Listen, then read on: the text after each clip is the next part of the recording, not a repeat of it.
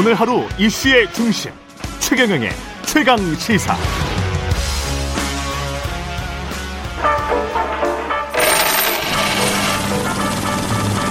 최경영의 최강시사 설 특집. 무엇이든 경제 보살.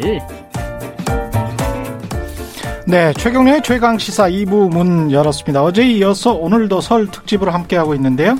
오늘 이 부에서는 최경영의 최강시사 설 특집, 무엇이든 경제보살. 무엇이든 한번 물어보시면 좋을 것 같습니다. 설 연휴에 가족들과 제일 많이 하는 말, 직장, 돈, 경제. 특히 요즘은 주식, 부동산 이야기 많이 하실 겁니다. 이게 오를까 말까, 해, 마라.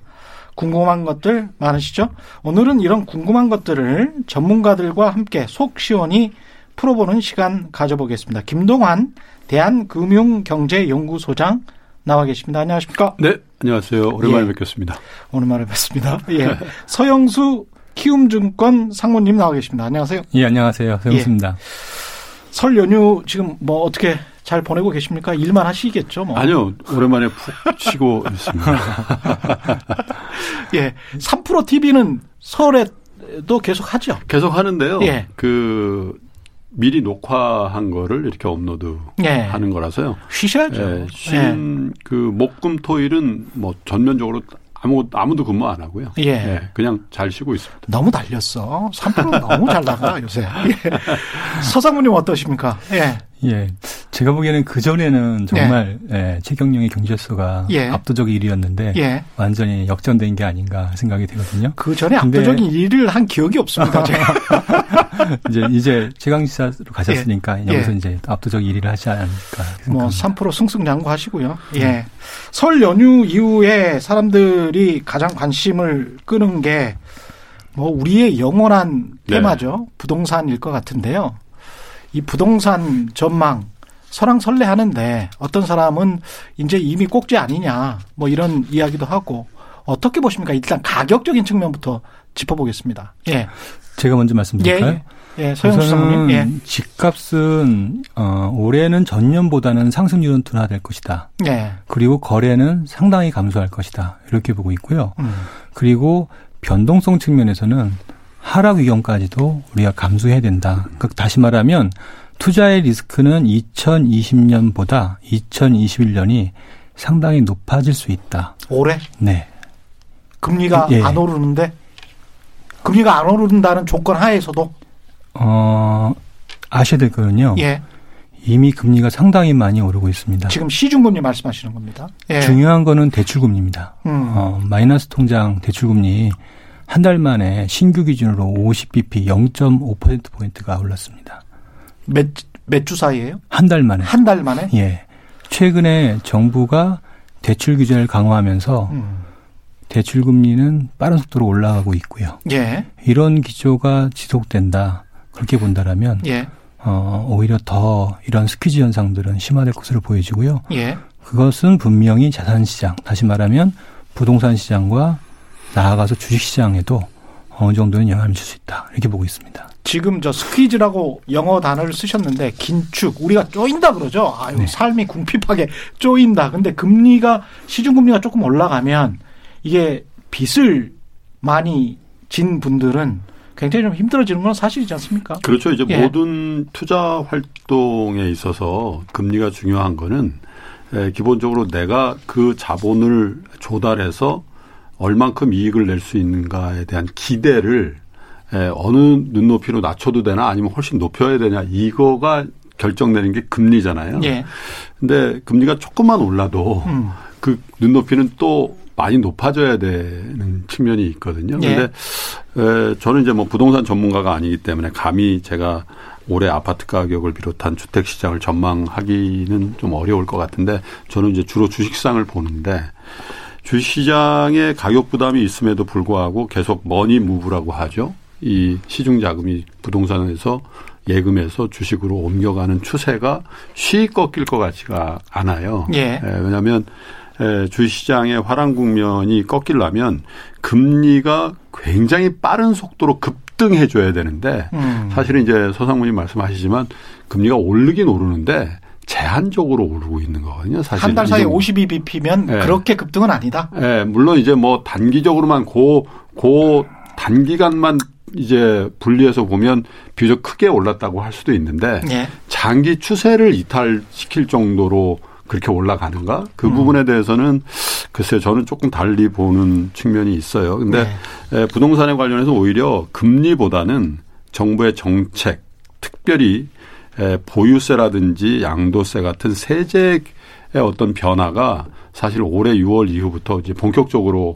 진행이 되지 않습니까? 네. 거기다가 최근에 나온 공급 확대책이라는 게 물론 이제 정부의 대책이 워낙 이제 많아서 네, 많기도 하고 여지껏 별로 실효성이 없다 보니까 신뢰를 못 얻고 있는 측면도 있습니다만은 예. 뜯어놓고 보면 아, 어쩌면 한 사 년 동안에 처음 나온 실효적인 공급 확대책이라고 저는 느끼거든요. 예. 왜? 사람들이 살고, 살고 싶어하는 지역에다가 집을 더 짓겠다는 최초의 대책이라고 저는 느낍니다. 음. 네, 지금까지 공급 확대하면 아, 내가 저기까지 가서 살아야 되나 이런 쪽의 확대가 있었고 예. 그렇죠. 그래서 물론 이제 이 공급 확대책이 굉장히 정부의 의지대로 잘 먹혀 들어가야 된다 숙제는 있, 있으나 어쩌면 공급 확대라는 아젠다를 비교적 잘 던진 거라고 보고 그게 올 유월 무렵부터 시작되는 세제 강화와 맞물려서 들어가는 경우에 음. 부동산에서 예금에서 주시장으로 옮겨가는 자금의 큰 이동을 조금 더 가속화시킬 수도 있는 여건이 만들어지는 거 아닌가 그런 생각이 들어요. 유월 세제 관련해서 보충해서 설명드리면 유월부터 그 다주택자에 그렇죠. 관한 양도세, 네. 음. 양도세가 일반 과세로 한시적으로 적용되던 것이 이제 중과세가 되기 때문에 네.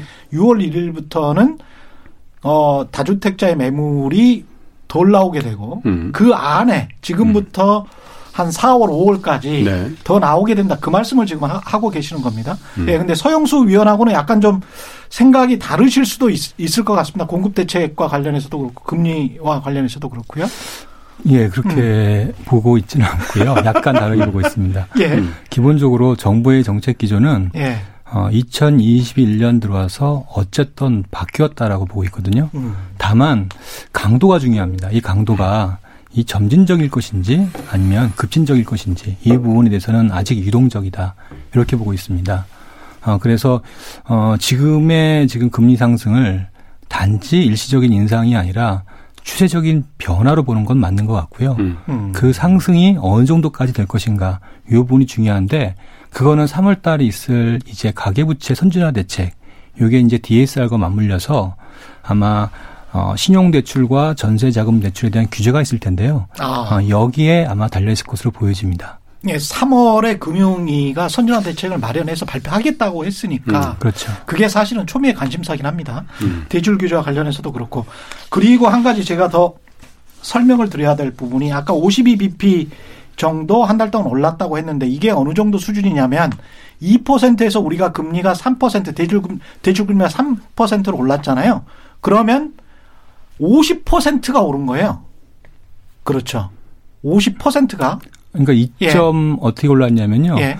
어, 신규 취급 백 비피인데 그거, 그거는 이제 이, 이 퍼센트에서 삼 퍼센트로 오른 거는 백 비피인데 그거는. 아, 제가 좀 더 예. 말씀드리면 지금 십이월 말 기준으로 음. 십일월 대비 십일월이 이제 어, 신용대출이죠. 신용대출의 평균 금리. 예. 어, 이게 이제 이 점 오 퍼센트였어요. 예. 이게 십이월 한 달 동안 삼 퍼센트로 올라간 거예요. 음. 예. 예. 이런 사례는 굉장히 드문 사례입니다. 근데 그걸, 그걸 이제 실세금리 창구에서 하는 이제 금리로 볼 수는 있는데 음. 사실은 그 금리는 그 시장의 표준이 되는 국채금리하고 연동되어져야 되는데 사실은 최근 들어서 제가 잘못 알고 있는 건가요? 미국 금리도 오르다가 조금 다시 이제 하락 조정을 받고 있고 한국 금리는 미리 올라서 에, 사실은 지금 그 서영수 상무님께서 말씀하신 그 금리는 에, 시중은행들이 대출 안 해주려고 그렇잖아요. 대출하기 음. 싫은 거예요 지금. 예. 정부 지도 감독도 있고 그것도 그래서. 있고요. 예. 예. 그래서 또 비율을 맞춰야 되는 숙제도 있고 해서 음. 그래서 사실은 시장 금리를 다 반영했다고 보기엔 좀 어려운 측면이 좀 있겠죠. 시장 금리와 대출 금리는 상, 성격이 좀 다릅니다. 한국의 음. 경우에는 어, 시장 특히 부동산과 어, 이런 자금 시장이 예. 은행 중심으로 이루어지는 음. 시장이거든요. 어, 미국은 채권 시장으로 이루어지만, 이루어지지만요. 예. 따라서 사실 대출 금리가 훨씬 더 중요성이 높습니다. 음. 근데 이제 중요한 건 뭐냐면 그렇군요. 이런 예. 대출 금리가 시장의 금리에서 결정되기보다는 어, 오히려 한국의 경우에는 정부의 정책에 결정이 되거든요. 음. 최근 들어서 어, 나타난 어떤 현상들이 있잖아요. 약간의 주시장 과열. 이쪽으로 나타나면서 정책 당국에서 이거에 대한 경계의 시각을 상당히 보였단 말이에요. 음. 그 과정에서 어, 어떤 대출 정책 기조를 좀 조금씩 바뀌고 있어요. 바꾸고 음. 있어요. 음. 그러면서 우선 대출 한도를 좀 줄이게 하고 있고요.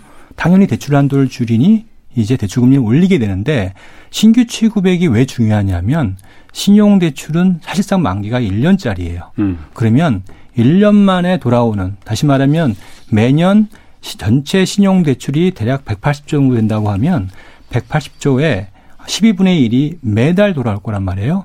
이 대출이 매월 오십 비피씩 영점오 퍼센트포인트씩 대출금리가 인상되고 있음을 얘기하는 거예요. 음. 이 부분은 어쨌든 어, 상당한 부담이 될 수 있는 사안이에요.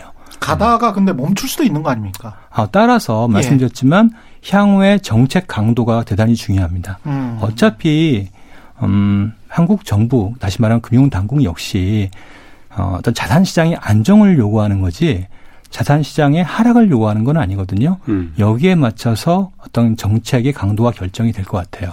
하지만 현재로서는 어, 조금 더 좀 세게 간다, 이런 지금 스탠스라는 것은 분명합니다. 그러니까 시그널을 잘 봐야 될 것 같은데, 이게 우리에게 의미하는 게, 금리가 우리에게 의미하는 게 뭔지가 중요한데요. 부동산 매수대기자, 또는 이미 영끌해서 사신 분들도 있을 것 같고, 그 다음에 전월세로 아주 고통받고 있는 분들도 있거든요. 이분들에게 의미하는 게 뭐가 있을까요? 만약에 이렇게 금리가 올라가면?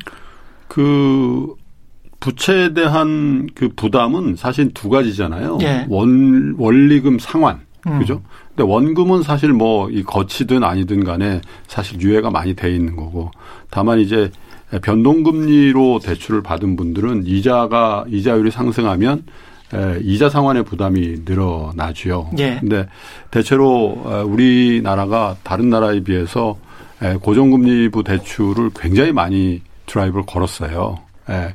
물론 이제 비교해서 어느 정도까지인지는 의문보가 아직도 있습니다만은 그래서 어찌 보면 이 변동금리부에 노출되어 있는 대출자들에게는 시중금리가 올라간다는 거는 캐시플로우에 예. 굉장히 영향을 많이 주잖아요. 예. 그런데 지금 뭐 이런 경기에서 예, 갑자기 현금 흐름입니다. 예, 예, 현금, 갑자기 현금 소득이 흐름. 예. 소득이 늘 수도 없는 거고 그래서 음. 금리의 상승은 그 소득의 가처분 소득의 감소로 나타날 가능성이 있고 음. 그렇게 되면 소비가 줄죠. 그렇죠. 예. 소비가 줄면 그건 이제 생산에 또 영향을 주고 생산에 영향을 주면 고용에 또 영향을 주죠. 예. 그러면 다시 가계의 소득이 줄어드는 고용이 줄어드니까 그렇죠. 이제 이런 상황으로 갈 수가 있는 그러니까 거죠. 이런 어떤 가정이나 논리 때문에 정부에서 쉽사리 금리를 올리거나 또는 음. 대출을 강력하게 규제하기는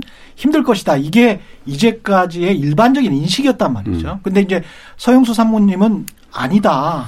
전혀 다른 시그널이 나오고 있다. 이런 말씀을 지금 하고 계시는 거고요. 어, 상당 부분 뭐 맞는 얘기고요. 예. 그동안에는 이제 이런 시각으로 음. 계속 대출 금리를 낮추고 대출을 늘리는 정책을 취했단 말이에요. 예. 근데 이제 지금 와서는 아, 이 긍정적인 효과보다는 이 부정적인 효과에 대해서 더 이제 민감하게 반응할 수밖에 없는 시기가 된 거예요. 음. 예. 벌써 올해부터 그렇게 됐습니까? 어, 지난해 말 아직까지 이렇게 어, 예, 경기가 본격적으로. 코로나십구 때문에 굉장히 힘든 상황에서 정부가 과연 어떤 액션을 취할 수 있을까? 미국도 미국도 아무것도 안 하는데 그런 의문은 계속 듭니다. 그렇죠. 근데 예. 생각해야 될 거는 이제 올해부터는 선거철이잖아요. 예. 근데 자산이라는 게 강남 집값만 오르면요, 그거는 여러 자산 중에 하나가 오르는 거예요. 음. 근데 자산이 전국적으로 오른다라면 이건 자산 가격이 오른다고 할 수가 없는 겁니다. 재화의 가격이 올랐다. 다시 말하면 물가가 올랐다라고 봐야 되고요. 두 번째 어차피 서울을 비롯한 대부분 절반 이상이 임대로 산단 말이에요. 예. 지금 전세 월세 가격이 가파르게 오르고 있잖아요. 예, 많이 올랐죠. 이건 주거비 예. 상승이거든요. 다시 음. 말하면 자산 가격의 상승이 주거비, 물가의 상승 연결되는 부분, 이 부분은 사실 감당하기 어려운 거예요. 예, 이건 사회적으로 부담될 수밖에 없는 시기이고요. 음. 이게 마침 선거와 연, 맞물려 있어요. 그래서 여당이나 청와대 쪽에서도 과거보다는 다른 방식으로 지금 다른 식으로 이 부동산을 접근하고 있고요. 보, 바라보고 있고 접근하고 있다는 점입니다. 그게 이제 첫 번째 이제 이슈고요. 두 번째 이슈는 음, 뭐 금융당국 분들 많이 만나보셔서 아시겠지만 어, 윗분들이 가장 걱정하는 건 사실 윗분들은 없죠, 뭐 민주주의 음. 사회에서 의사결정자들. 예. 제가 말씀드리는 건 약간 예. 연장자분들 예. 관점에서 말씀드리는 거니까 오해는 마시고요. 예, 예.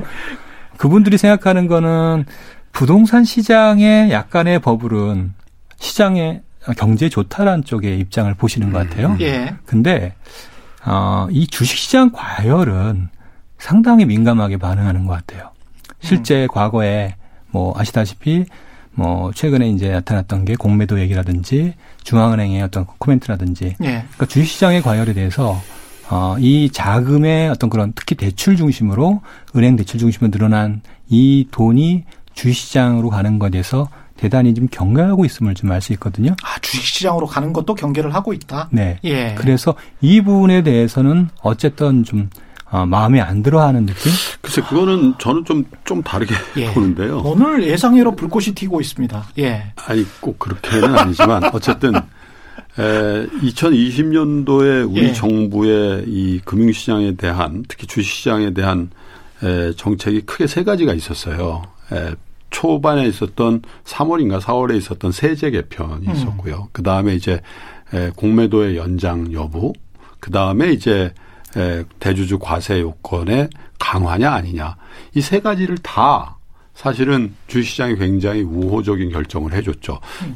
특히 세제 같은 경우에는 오천만 원까지 비과세거든요. 그 삼 년 통산해가지고 해주니까 사실 소액 투자자분들은 글쎄 세금을 그렇게 부담스러워할지 않을 정도로 그것도 청와대에서 그렇게 조정을 해준 거거든요. 예. 과세 당국에서는 좀 강하게 나, 나왔던 거고.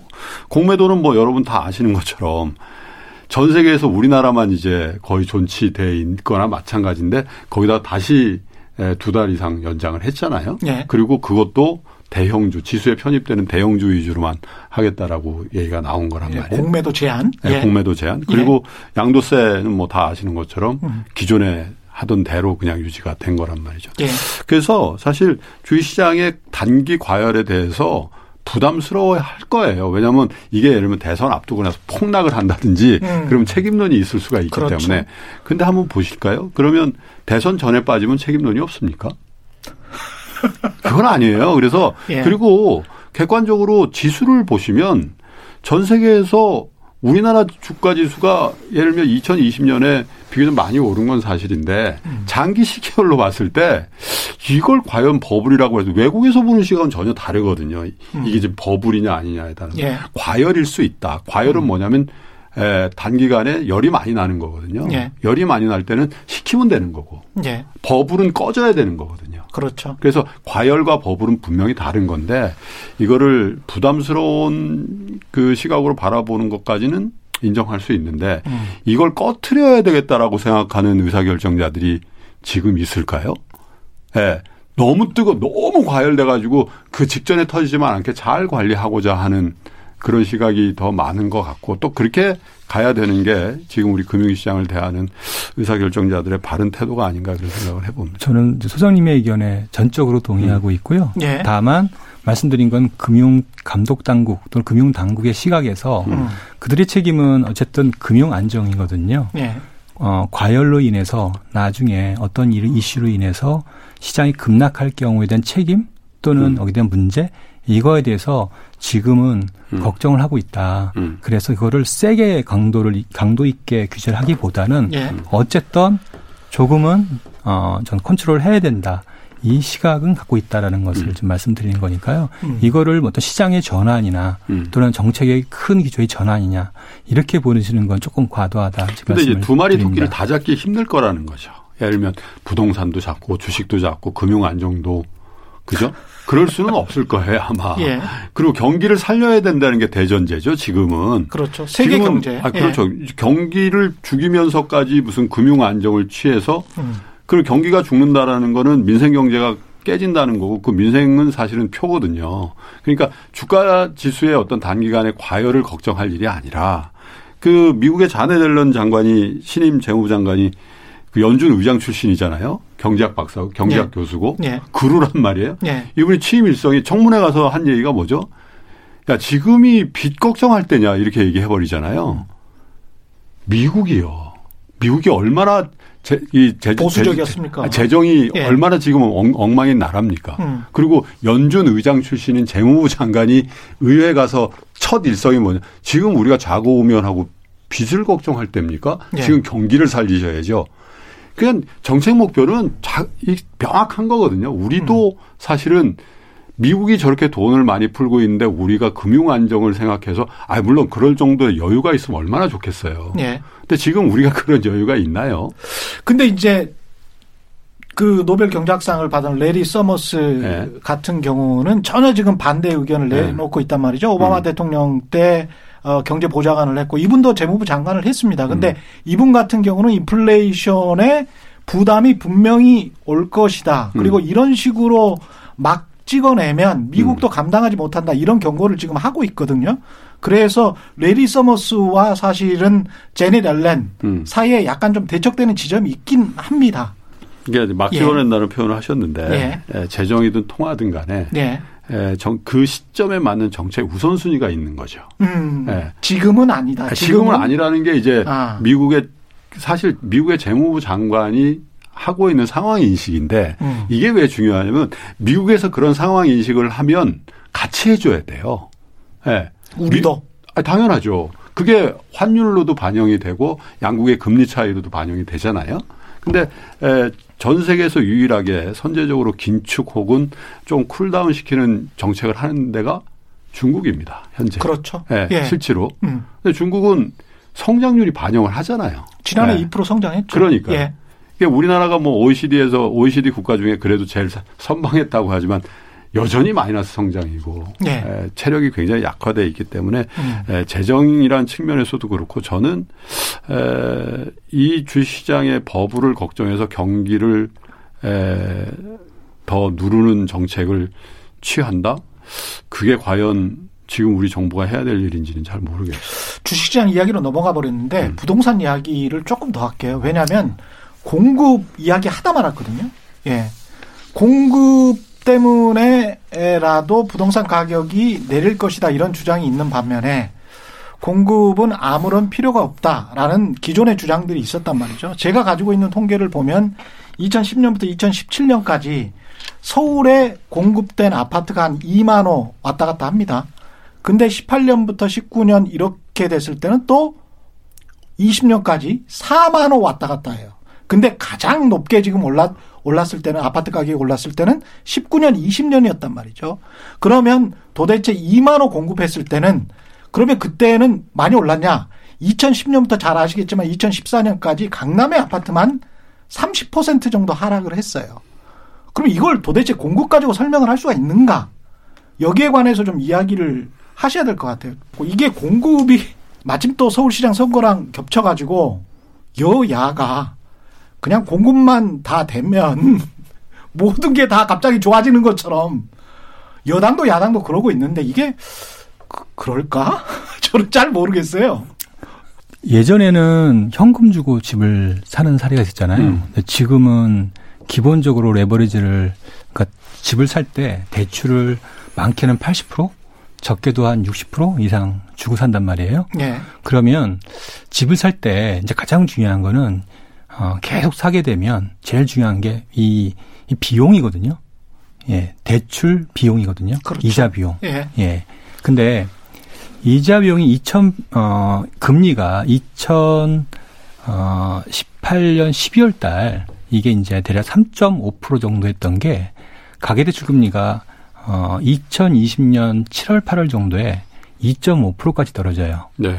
그러면 얼마나 떨어진 거냐면 대략 계산해 보면은 한 삼십 퍼센트 정도 떨어진 거예요. 대략. 예. 그럼 칠십 퍼센트 정도가 만약 제가 말씀드렸 삼십 퍼센트는 현금이라고 말씀드렸잖아요. 그러면 음, 대략 이자 비용이 이십 퍼센트 감소하는 거죠. 음. 근데 지금 말씀하신 것처럼 고정금리를 많이 쓰고 원금을 갚는 대출이 많다라면 이 효과는 별 크지 않아요. 근데 어, 이천십칠 년 이후 지금까지 원리금을 상환하는 대출은 오 퍼센트밖에 안 되고요. 구십오 퍼센트가 이자만 내는 대출로 바뀌었거든요. 음. 순증 기준으로. 그러니까 이런 금리 하락의 이자 비용 부담이 그대로 예, 어떤 주택을 구매한 사람들 나타나게 된 거예요. 그렇죠. 예, 다, 당연히 그러니까 더 비싼 집을 자연스럽게 살 수 있는 거죠. 훨씬 어느 쉬워졌죠. 정도 예. 삼십 퍼센트 정도, 음. 이십에서 삼십 퍼센트 정도 음. 이게 생긴 거예요. 그만큼 올랐다. 예, 그러면 그만큼 집의 공급을 늘려야 가격이 플랫 될 거라고요. 정, 예, 안 오를 거라고요. 예. 근데 공급은 늘리지 않았다고요. 음. 조금 늘렸단 말이에요. 예. 당연히 그러니까 수요와 공급에 비해서 수요가 훨씬 더 많이 늘어난 거죠. 음. 그게 투기 수요든 뭐든. 예. 당연히 그러니까 집값은 오를 수밖에 없었던 거고요. 이거는 똑같이 전세에서 나타납니다. 전세도 기본적으로 전세자금 대출 이자가 가파르게 하락했고요. 전세자금 대출을 보다도 누구보다 쉽게 할 수 있도록 한 거예요. 그러니까 과거에는 전세를 현금으로 하던 것을 다 대출로 하다 보니까 이런 현상이 똑같이 나타나죠. 그러니 전세 가격이 수요가 늘어날 수밖에 없는 거고요. 음. 전세란 매물은 한정되어 있으니까 자연스럽게 그만큼 집값이 올라요. 그래서 실거래가 계산해 보면은요, 실거래 가격이 아까 말씀드렸듯이 지금 이자 비용이 삼십 퍼센트 감소했다고 말씀드렸고 이걸 합치면 이십 퍼센트라고 말씀드렸는데 예. 실제 전국의 아파트 가격이 그 같은 기간 음. 이십, 십팔 퍼센트 올랐고요. 예. 그다음에 서울 아파트가 이십삼 퍼센트 올랐어요. 거의 비슷하게 올랐습니다. 음. 삼 부에서 음. 다시 돌아와야 되기 때문에 네. 지금 아주 재밌는데 끊어야 되겠습니다. 예, 이 부 끝곡으로 김광석의 바람이 불어오는 것 들으면서 마무리하겠습니다. 일부 지역국에서는 해당 지역 방송 보내드립니다.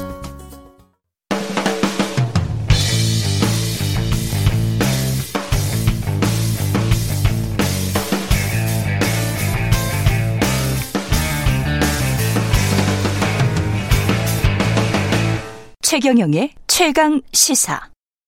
네, 최경영의 최강시사 설 특집 무엇이든 경제보살 김동환 대한금융경제연구소장, 서영수 키움증권 상무님, 예, 연구위원과 함께하고 있습니다. 삼 부에서 계속 이야기 나눠보겠습니다. 앞서 부동산 관련 이야기 나눴는데요. 조금 미진한 부분은 마무리할 때 좀 더 이야기 듣고요. 주식시장으로 이야기 하겠습니다. 넘어가겠습니다. 천구백팔십 년에 코스피가 백으로 기준점을 그렇죠. 잡았잖아요. 예. 지수로 보면 지금이 이제 삼천 정도니까 삼십 배 오른 거죠. 그러, 그럴 만합니까? 사십 년 동안 삼십 배? 아유, 엄청 못 오른 거죠. 아, 못 오른 엄청 겁니까? 엄청 못 오른 거죠. 그런데 예. 이제 천구백팔십 년도까지 갈 필요는 없고요. 예. 천구백구십칠 년 말 천구백구십팔 년 초에 음. 대충 우리 주가지수가 삼백 포인트 아래로 잠깐 내려간 적이 있죠. 예. 그때부터 십 배 났다고 보시면 돼요. 지수로. 예. 예. 지수만. 아이엠에프 때 기준으로 해서 십 배 났다고 생각하시면 돼요. 음. 지수가. 예. 근데 지수가 십 배 났는데 주식시장에서 먹은 사람은 별로 없잖아요. 근데 더 심각한 거는 삼성전자는 그때 삼만 원을 살짝 깼거나 그랬었어요. 예. 지금 근데 삼성전자 액면 분할 한 이후로 액면 분할 전 가격으로 환산해 보면 팔만 원이 사백만 원이죠. 그러면 삼성전자는 몇 배가 난 거죠? 삼만 원에서 사백만 원이 되면은 백 배도 더 난 거죠. 네. 그런데 삼성전자로 수익 난 사람이 몇 명 있는지 한번 주변에 보십시오. 예, 지금 배당금 제외하고 말씀하시는 건데. 당연하죠. 예. 그러니까 삼성전자로 이익 본 사람은 작고하신 이건희 회장이나 이재용 부회장밖에 없다는 그 쓴. 예. 오픈 현실이란 말이에요. 그렇죠. 그래서 예. 우리 사회가 왜 이런 주식시장에 위너가 없었나 이렇게 생각해 보면 어느 시점부터인가 우리 사회를 지배하고 있는 우리 경제를 보는 시각은 굉장히 회의적인 거예요. 다 비관론이었어요. 예. 네. 예. 이제는 우리가 오 퍼센트 성장해서 사 퍼센트, 삼 퍼센트, 이 퍼센트, 일 퍼센트 마이너스까지 갔으니까 이 궤적을 그리면 많은 거거든. 매일 특정 국가 이름, 남미의 어떤 국가 이름 그러, 이렇게 그렇죠. 막 계속 거론되잖아요. 네. 예. 그래서 무슨 소동이 나면 빨리 현금 확보해가지고 뭘 안전한 데로 가야 되고 막 이렇게 생각하는 거거든요. 예. 근데 지금 아까 우리가 전 순서에서 얘기했듯이 주식시장에 제가 주식시장이 지금 막 막 들어오시라는 얘기가 아니에요. 그런데 음. 특히 삼성전자류의 어떤 우량한 회사에 투자할 때 어떤 생각을 해 주셔야 되냐면 아, 그 회사 실적이 분기에 뭐 좀 안 좋을 수도 있고 무슨 대주주 관련해서 뭐 안 좋은 얘기도 나올 수도 있지만 삼성전자 반도체 공정에 있는 사람들 이십사 시간 계속 열심히 일하고 있는 거예요. 네. 그리고 삼성전자 휴대폰 팔러 다니는 영업 세일즈맨들 전 세계를 대상으로 열심히 일하고 있잖아요. 음. 그런 거에 대한 신뢰라고 그냥 꾸준히 갖고 있었으면은 좋은 성과가 나고 앞으로도 그럴 것 같은데 우리는 그 주가만 보는 거죠. 어. 네, 지수만 보고. 예. 근데 말씀드렸습니다만은 아이엠에프 때 기준으로도 주가 지수가 십 배가 나고 예. 삼성전자 기준으로는 백 배 이상 올랐는데 음. 네, 어떤 사람이 수익을 많이 내서 해피한지를 한번 보십시오. 주변에 별로 없어요. 어. 네. 그렇잖아요. 예. 예. 그거를 우리가 좀 되, 되돌이켜서 반성을 해야 될 거 아닌가 그런 생각을 좀 해봅니다. 서영수 상무님은 그 펀더멘탈적으로는 김동환 소장님이 지금 약간 언급을 해 주셨고요. 수급 네. 측면에서 봤을 때 돈의 힘으로 오른 것 아닌가 이제 이런 이야기를 많이 합니다. 일단 워낙 금리가 싸니까. 그렇죠. 예. 예. 기본적으로는 같은 의견이고요. 예. 오히려 저는 더 긍정적으로 보고 있고요. 해외에서, 더 긍정적으로 보십니까? 예, 해외, 예. 해외에서 나가서 보시면은 음. 한국의 기업들의 경쟁력을 쉽게 우리 파악할 수 있는데 어, 더 이상 한국의 기업은 한국의 기업이 아니거든요. 글로벌 예. 기업으로서 충분히 어, 선두에 있는 기업들이 상당 부분 존재하고요. 그런 기업들의 가치는 분명히 저평가되어 있다. 말씀을 드릴 수 있을 것 같습니다. 음. 어, 다만 그동안 수급적인 측면에서 이제 우리가 우리 개인 기관 투자가 뭐 여러 이제 연금 이런 사람들이 국내 주식을 사지 않았던 이유들 그 이유는 상대적으로 주식보다는 부동산을 더 많이 샀기 때문인 거고요. 그 과정에서 어 우리나라 증시가 언더 어 퍼폼했고 예. 수익률이 낮았고 저평가되었단 말이에요. 예. 이게 이제 어 이천이십 년 삼월 이후 동학개미혁명 이후에 동학개미혁명 예. 예. 바뀌면서 예. 이런 부분들이 좀 어, 전환되고 있다. 이 예. 부분에서 우리가 이제 어, 긍정적인 면을 봐야 할 것입니다. 다만 음. 어, 이런 부분이 있습니다. 이제 우리가 제가 말씀드리는 거는 어찌 보면은 이제 롱텀으로 보는 게 아니라 예. 단기의 자금 흐름을 어차피 어, 수급이 펀더멘탈을 우선하기 때문에 단기의 자금 흐름을 이제 설명드리고자 하는 건데요. 예. 이게 이제 긍정적인 면과 부정적인 면이 같이 있습니다. 그러니까 한번 좀 들어보시면. 예전에는 개인들이 이제 적은 돈으로 주식을 투자했단 말이에요. 이 적은 돈으로 주식을 어떻게 투자했냐? 현금 플러스 신용 투자를 이제 그러니까 증권사 신용융자입니다. 증권사 신용융자를 이용해 가지고 레버리지를 꽤 많이 일으켜서 투자를 해왔단 말이에요. 예. 근데 이런 식으로 하게 되면은 증권사 신용융자는 만기가 대략 이제 육 개월이고요. 예. 그리고 이거는 주가가 좀만 빠지면 팔 수밖에 없는. 예. 시장에 굉장히 연동되면서 음. 오히려 이제 오를 때는 사고 음. 빠질 때는 파는 이런 네. 악순환의 구조를 가질 수밖에 없었던 거예요. 음. 예. 이게 이제 구조적인 문제점이었는데요. 실제 보면은 전체 거래에, 개인 거래에 대략 삼사십 퍼센트가 신용거래였거든요. 증권사 신용문자. 예. 예. 근데 최근에 달라진 게 뭐냐 하면, 음, 사람들이 은행 신용대출을 오천만 원, 일억씩 쓰게 된 거예요. 음. 이 은행 신용대출은 금리가 이, 삼 퍼센트도 안 되고 거기에 만기도 사실상 십 년 이상 된단 말이에요. 음. 예. 이러니까 개인의 이 자금력이 엄청 좋아졌다. 이렇게 볼 수 있는 거죠. 그러니까 개인들이 이제 장기 투자를 할 수 있게 된 거예요. 예. 예. 그러니까 단지 자금 흐름도 중요하지만 이런 개인의 자금 여력의 증가. 이게 제가 보기에는 굉장히 중요한 전환점으로 작용한 게 아닌가 그렇게 음. 보고 있습니다. 인식도 좀 많이 바뀐 것 같습니다. 그 사실 주식시장의 가격은 그 개별 기업 단에서는 이익의 함수라는 얘기를 많이 하듯이 실적에 수렴하게 돼 있어요. 그래서 어느 분기에 혹은 어떤 해에 실적이 좋으면 주가가 결국은 반영하잖아요. 그런데 긴 안목에서 그 나라의 주가를 반영하는 거는 저는 방향성이라고 생각하거든요. 방향성. 방향성. 근데 방향성이 몇 가지가 있는 거예요. 예. 아까 말씀드린 정부 정책이 주시장에 우호적이냐 비우호적이냐. 음. 예전에 우리 주시장에는요. 무슨 위기 국면 제외하면 주시장이 이렇게 우호적인 정책을 안 해요. 왜냐하면 의사결정을 하고 있는 정치인들이라든지 또 관료들의 생각이 음. 주시장은 이거 뜨거운 감자야. 이거 위험하다. 위험해. 예. 음. 그리고 버블이 깨졌을 때 그 책임은 나한테 있어. 그래서 그런 풍경 많이 보시잖아요. 무슨 장관 후보자 청문회 가면 뭔 주식을 이렇게 많이 했냐고. 네?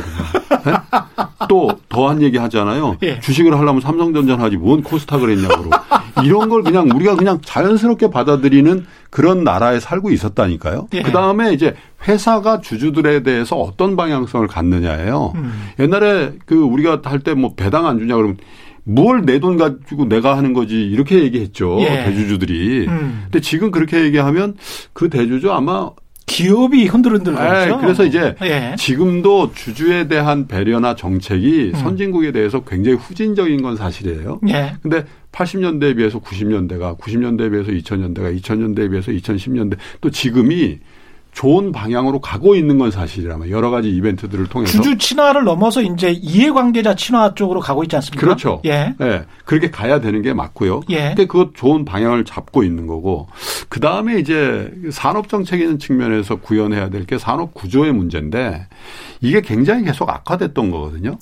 계속 그 중간재 산업재 위주로 중국 경기가 안 좋으면 그냥 우리도 박살 나야 되는 그런 산업 구조를 갖고 있었는데 최근에 이제 주식시장의 시가총액 상위 종목들을 보면 아 그게 좀 개선이 있네 예. 이렇게 보는 거예요. 예를 들면 음. 시가총액 일 위부터 십 위까지 보면 반도체 당연히 들어가 있는 건데 음. 그 반도체도 대표적인 시황산업이라고 하지만 그 시황산업을 극복하려는 노력들을 한단 말이죠. 삼성전자가 비메모리 쪽에 열심히 하고 있고 이런 거죠. 예. 하이닉스는 상대적으로는 약했던 낸드를 네. 열심히 예. 한다든지. 음. 그, 그렇잖아요. 음. 그다음에 있는 게 인터넷 기업인데 이건 애초에 없었던 거죠. 네이버 음. 카카오가 어떻게 뭐 시가총액 십 위에 들어갑니까? 십 년 전, 이십 년에는 저 케이비랄지 은행주들이 있었어요. 그리고 포스코 예. 이런 게 있었고. 예, 포스코 예. 있었고. 예. 예. 그리고 나머지가 이제 바이오가 있어요. 음. 바이오, 삼성바이오하고 셀트리온이 언제 십 위 안에 이건 말도 없었던 게 생긴 거거든요. 그렇습니다. 그 다음에 배터리예요. 예. 예, 엘지화학, 엘지화학, 에스디아이 이런 예. 거. 이것도 사실은 엘지화학이 간헐적으로 화학을 대표해서 시가총액 상위에 음. 있었던 적은 있지만 지금 엘지화학이 화학 때문에 올라간 게 아니잖아요. 그러니까 배터리는 배터리. 또 사양 아니죠. 화학은 사양산업이고 배터리는 네. 또 성장산업이니까. 그러니까 없었던 게 생긴 거란 예. 말이죠. 그다음이 이제 자동차란 말이에요. 음. 자동차는 뭐냐. 에, 내연기관차 백오십 년 역사에 가장 큰 변혁기에 있단 말이에요. 예. 근데 어쨌든 뭐 여러 가지 이제 풍설도 있고 하지만 현대 기아차가 어쨌든 미래에 대한 준비를 착실히 하고 있고 그거에 대한 평가를 받아서 시가총액 십 위 안에 들어가 있는 거란 말이죠. 예. 그래놓고 보면 반도체부터 자동차까지 한 네 종목, 세 종목은 그냥 있지만 이것도 다 어떤 새로운 시도를 하고 있으면서 있는 거란 말이에요. 그러니까 우리의 산업 구조가 미래 산업 위주로 지금 진영이 바뀌어지고 있다. 그래서 아주 극단적으로는 예. 코스피의 나스닥화도 진행되고 있는 거 아니냐 이렇게 얘기하는 분들도 있고 예. 그게 다 맞는다는 건 아니지만 음. 어. 괄목할 만한 변화가 있네 이렇게 보여주는 측면이 있고 또 하나는 우리 개인들이 주식시장을 대하는 태도가 바뀌었다는 거예요. 어. 다 좋은 방향성으로. 예. 우리 개인 투자자들은요. 주식시장에 항상 이런 게 있잖아요. 기관 외국인한테 조리돌림 당해가지고 우린 항상 털린다. 조리돌림. 네? 조리돌림. 뭐 좀 하려고 그러면 예. 터져. 그런데 이제 이천이십 년 삼월에 아까 서 이사님 뭐 혁명이라는 표현을 했습니다마는 그냥 우리 개인 투자자들이 알아서 자생적으로 만들어버린 거예요. 음. 그게 이제 금리가 워낙 장기간에 낮으니까 그쪽으로 머니무브를 해야 됐다는 집단지성이 발생한 건데. 예. 그죠? 그러다 보니까 이 개인 투자자들이 굉장히 큰 힘을 갖게 됐는데 중요한 거는 숫자적으로도 굉장히 늘었습니다마는 퀄리티. 그분들의 어떤 스마트함이 전하고는 굉장히 다르다는 거죠. 예. 우리 최경영 기자님이 하는 여러 가지 디지털 콘텐츠라든지 이런 것들이 좋은 선한 영향을 미쳐가지고 굉장히 학습력이 뛰어난 이공삼공 세대를 비롯해서 사십 대도 마찬가지고요. 그래서 굉장히 스마트한 현명한 투자자들이 많이 늘었다는. 그래서 전반적으로 본 이 모든 방향성이 한국 주식시장의 right direction, 좋은 방향성을 갖고 있는 거예요. 예.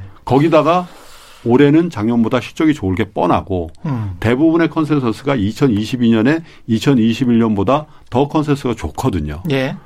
그러니까 주식이 사실은 엄밀한 의미에서 다른 나라보다 빨리 조정에 들어가고 빨리 더 빠져야 될 이유가 별로 없어요. 근데 이제 여기에서 저는 참 고민스러운 것이 그 최근에도 이천이십 년 말 기준으로 따져보니까 미국의 오 대 기업들 있지 않습니까? 팡이라고 하는 기업들. 그게 차지하는 시가총액이 거의 팔조 달러 정도 되더라고요. 독일하고 일본을 일 년 지디피를 합친 게 팔조 달러예요. 네. 어마어마한 액수입니다. 그러니까 음. 언제까지 이렇게 플랫폼 기업들이랄지 플랫폼 그 반도체 하드웨어 기업들이 이렇게 주도할 수 있겠느냐. 이들만 이렇게 갈 수 있겠느냐. 그 빈부격차는 굉장히 벌어져 있는데 이게 가능한 이야기입니까? 실물 경제하고 이 자산 시장의 이 격차? 근데 괴리죠, 그러니까. 예. 예, 실물, 그게 이제 항상 버블을 얘기하는 분들이 꺼내는 화두거든요. 예. 만약에 그렇게 그 자산 시장의 버블을 걱정했으면요. 예. 한국의 집값이 이렇게 오르면 안 되죠. 예? 다시 집값, 예. 아니, 그, 예. 이 주택시장의 그 상승은 그냥 자연스럽게 받아들이고 아. 주식시장의 상승은 한 삼십 퍼센트 오르니까 아. 이게 버블이라고 막 얘기하는 거거든요. 아. 예? 왜냐하면 이게 주시장, 주택시장은 거래를 이 년 내지 적어도 이 년 길면 십 년 내에 한 번 하는 거니까 예. 그런 생각들을 못 하세요. 예. 그런데 보시면 전 세계 그 주요 나라들 중에 우리나라 주택시장만큼 에, 증권화되어 있는 거래하기 편하게 되어 있는 나라는 없죠. 유동성 프리미엄이 있었던 거거든요. 그렇습니다. 저는 예. 그렇게 봐요. 그렇습니다. 왜냐하면 에, 워낙에 이제 전후에 그 육이오 전쟁 이후에 에, 워낙에 없는 그 집을 가져야 되겠다는 강한 희구가 있는 데다가 음. 보시면 아니 모든 아파트가 브랜드화돼 있고 그죠? 규격화된 상품처럼. 네, 그리고 가보지 않고도 집을 살 수 있는 거의 유일한 나라예요. 제가 말씀드리잖아요. 제가 미국에 살 때 백 채를 보라 그랬거든요. 저보고. 예. 다 집이 다르니까. 집 한 채 살려고 했는데. 백 채 보고 사라 그랬어요. 예. 실제로 제가 미국에 집 살 때. 예. 사다가 싫어서 너무 지쳐서 아, 못 사는 거 아닙니까? 그 정도면. 근데 예. 재밌어요. 다 아, 다르고 예. 구조도 다르고 조닝도 다 다르거든요. 예. 근데 한국은 예를 들어서 마레프 삼십 평 몇 동 몇 호? 그러면 호가 얼마죠? 어. 아, 십칠억 오천에 팔자, 십칠억에 사자. 아, 그러면 중간에서 만납시다. 하면 끝나는 주식처럼 돼 있단 말이에요. 남양이야? 뭐 아니, 남동항이야? 뭐 이런 가볼 필요도 없어요. 인터넷 치면 예. 다 나오고요. 예. 그렇잖아요. 예. 아니, 그런 상황에서 이 에, 한국의 자, 유동성은 이런 쪽에 몰릴 수밖에 없었다라는 게 제 생각인데 음. 이제 그게 에, 작년에 에, 워낙에 이제 에, 자산 간의 어떤 에, 본질 가치의 격차가 워낙 많이 나니까 자연스럽게 집단지성이 부동산에서부터 시작된 건 아니죠. 예. 채권, 예금에서부터. 왜냐하면 아니 뭐 일억 맡겨야 일 년에 백만 원도 안 주는 자산인데 이건 그냥 보존이거든요. 이게 먼저 오고 또 거액자산가들의 일부는 부동산 처분 자산도 들어왔다라는 거거든요.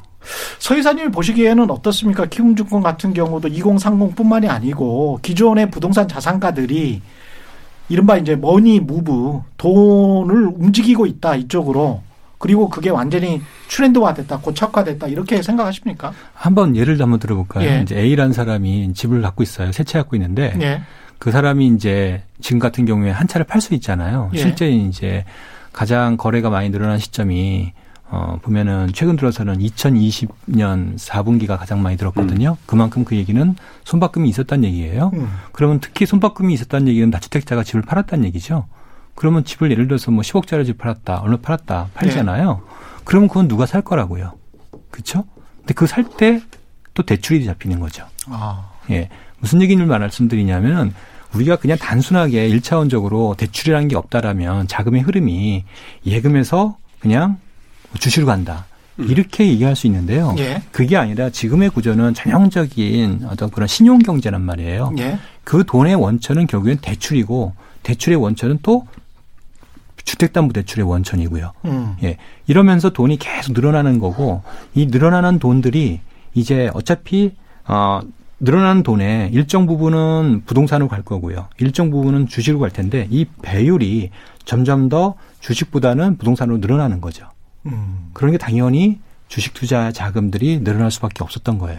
음. 여기에 말씀드렸지만 그거는 이제 사십 대 얘기고요. 예. 이십, 삼십 대들은 말씀드렸지만 이제 예, 그 신용대출이 과거보다는 훨씬 더 쉬워지니까 예. 이게 이제 적극적으로 레버를 일으켜 주식 투자하는 게 그냥 일반화된 상황이 돼버렸어요. 음. 음. 예.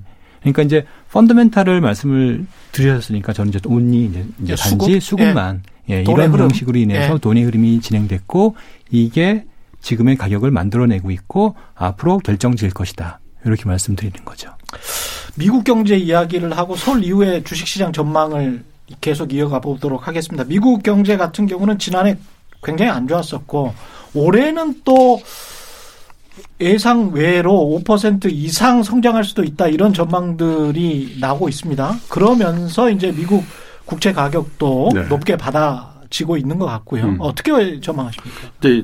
통계가 주는 기저 효과가 일단 반 이상 있죠. 네. 워낙에 이제 이천이십 년에 그 경제 성적표가 안 좋으니까 네. 평상시로만 쳐도 아마 오 퍼센트 이상 성장한다 이런 건데 네. 그래서 사실은 이천십구 년과 아, 이천이십 년의 경제 성장률을 같이 보고 요걸 기반으로 해서 이천이십일 년을 보는 게 더 맞을 것 같긴 해요. 네. 네, 그랬을 때 그렇더라도 뭐 한 이 퍼센트 이상 예, 미국 경제 성장할 거라고 보거든요. 이십 년, 이십일 년 합해가지고? 이제 이천십구 년과 이천이십 년을 합산해서 이분의 일로 한 다음에 그걸 기저효과를 좀 줄여버리는 그렇죠, 거죠. 그렇죠, 그렇죠. 예. 예. 그래서 그랬을 때 이천이십일 년의 경제 성장률이 그 정도 이 퍼센트에서 음. 에, 한 삼 퍼센트간 되지 않겠냐 이렇게 보는 건데 예. 저는 그렇게 갈 수 있다고 보는 게요. 지금 백신의 접종과 에, 이 코로나십구의 확진자의 상관관계가 굉장히 유의미하게 나오고 있어요. 음. 예. 예. 그래서 대체로 보면 한 팔월경 아무리 보수적으로 봐도 팔월경이면 이 추세라면 미국이 집단 면역 형태로 발전될 것이다. 음. 그러니까 겁 없이 경제 활동을 할 수 있는 예. 그런 상황으로 갈 것이다. 근데 어쩌면 그거보다 좀 더 빨리 될 거라는 시각들도 많습니다. 예를 들면 예. 오, 유월 정도. 그 정도만 되더라도 나는 맞았으니까 음. 이런 사람들이 생긴다는 거죠. 예. 그리고 특기할 만한 거는 지금 전 세계 주식시장이 지금도 이렇게 많이 올랐는데 계속 올라갈 수 있는 저는 기본적인 배경이 뭐냐면 야 이게 백신을 원래 삼 년에서 오 년 혹은 못 만든다고 그러더니 육 개월 만에 대여섯 종이 나와버린 거거든요. 예. 그리고 주요한 부작용이 보고가 안 됩니다. 음. 그리고 면역을 만들고 그런 거에 되게 효과적이라고들 보고가 되고 있어요. 예. 그렇기 때문에 이런 기대가 제가 볼 때 이, 삼월 이렇게 지나가면서 확산되면은 경제 활동은 급격하게 회복될 가능성이 많죠. 예. 예. 특히 미국이 더 그럴 겁니다. 왜냐하면 전 세계에서 코로나십구의 상흔이 가장 심한 나라잖아요. 근데 미국이 좋아지면 그 돈이 우리 주식시장에 머물렀던 해외 자금이 또 빠져나가서 미국이나 안전자산 쪽으로 갈 상황. 그것 때문에 이제 한국 주식시장이 오히려 안 좋아질 수도 있는 것 아닌가. 그런 또 음. 어떤 두려움 같은 게 있습니다. 그럴 수도 있죠. 예. 그런데 저는 꼭 그렇게 봐야 될까? 왜냐하면 미국 경제가 정상화된다. 미국 경제가 활황 국면으로 갈 개연성이 있다. 예. 그러면 사실은 오히려 안전자산에 대한 에, 희구보다 음. 오히려 어, 여유 있게 위험한 쪽에도 투자해야 되겠다는 생각을 더 하게 될 거라고 좀 보거든요. 그래서 이 에, 우리 서 이사님이 전공입니다마는 이 금리 구조상 장단기 금리 차가 어느 정도 레벨에서 벌어져 주는 게 예. 이거는 향후 경기에 대한 굉장히 좋은 에, 전망을 하고 있다는 증거거든요. 예. 근데 이게 너무 많이 급격히 벌어지지 않는 이상. 근데 지금 채권 시장의 수급이라든지 또 전 세계 금융기관 펜션 펀드 이런 쪽에서 사야 될 채권을 사야 될 자금이나 이런 걸로 감안했을 때 음. 글쎄요. 급격한 금리 앙등? 음. 저는 뭐 그렇게 걱정을 안 하기 때문에 음. 오히려 장기적인 안목에서는 이천이십 년, 이천이십, 이천이십일 년, 이천이십이 년에 미국 경제가 좋다라는 게 꼭 우리 같은 신흥국의 위험으로 다가올까? 저는 그렇게는 생각 안 합니다. 서 이사님.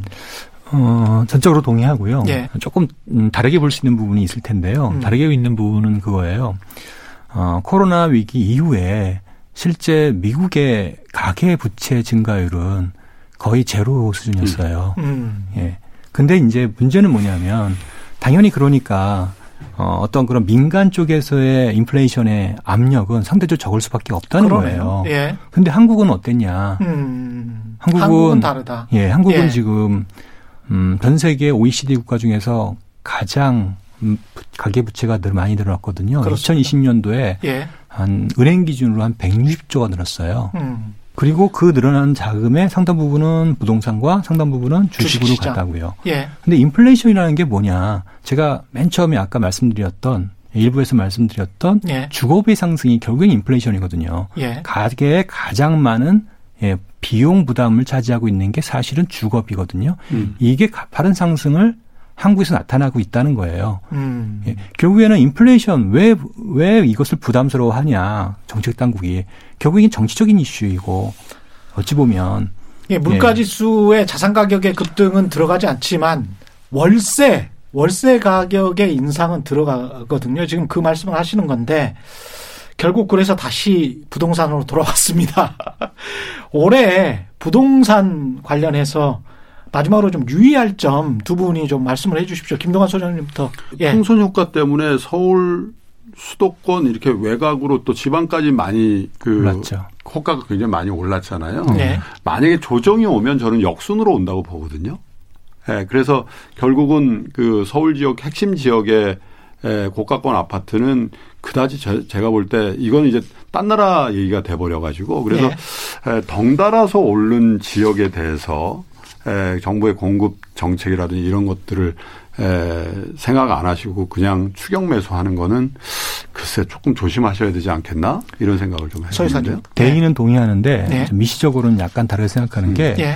정부의 정책 기조가 좀 바뀌었다. 음. 그중에 하나가 이제 어떤 그런 자금 대출 정책이 바뀌었다라는 게 하나가 있고요. 예. 두 번째는 공급 정책이 조금 바뀐 것 같습니다. 음. 음, 그동안 했던 거는 사실은 내 집 마련 확대 중심의 정책이었거든요. 예. 예. 근데 이게 어, 주거 복지, 주거 안정, 서민 주거 안정 쪽으로 조금씩 바뀌기 시작하고 있어요. 그래서 예. 이번에 나온 대책의 핵심 내용을 보면은 음. 어, 임대 아파트가 절반을 넘어요.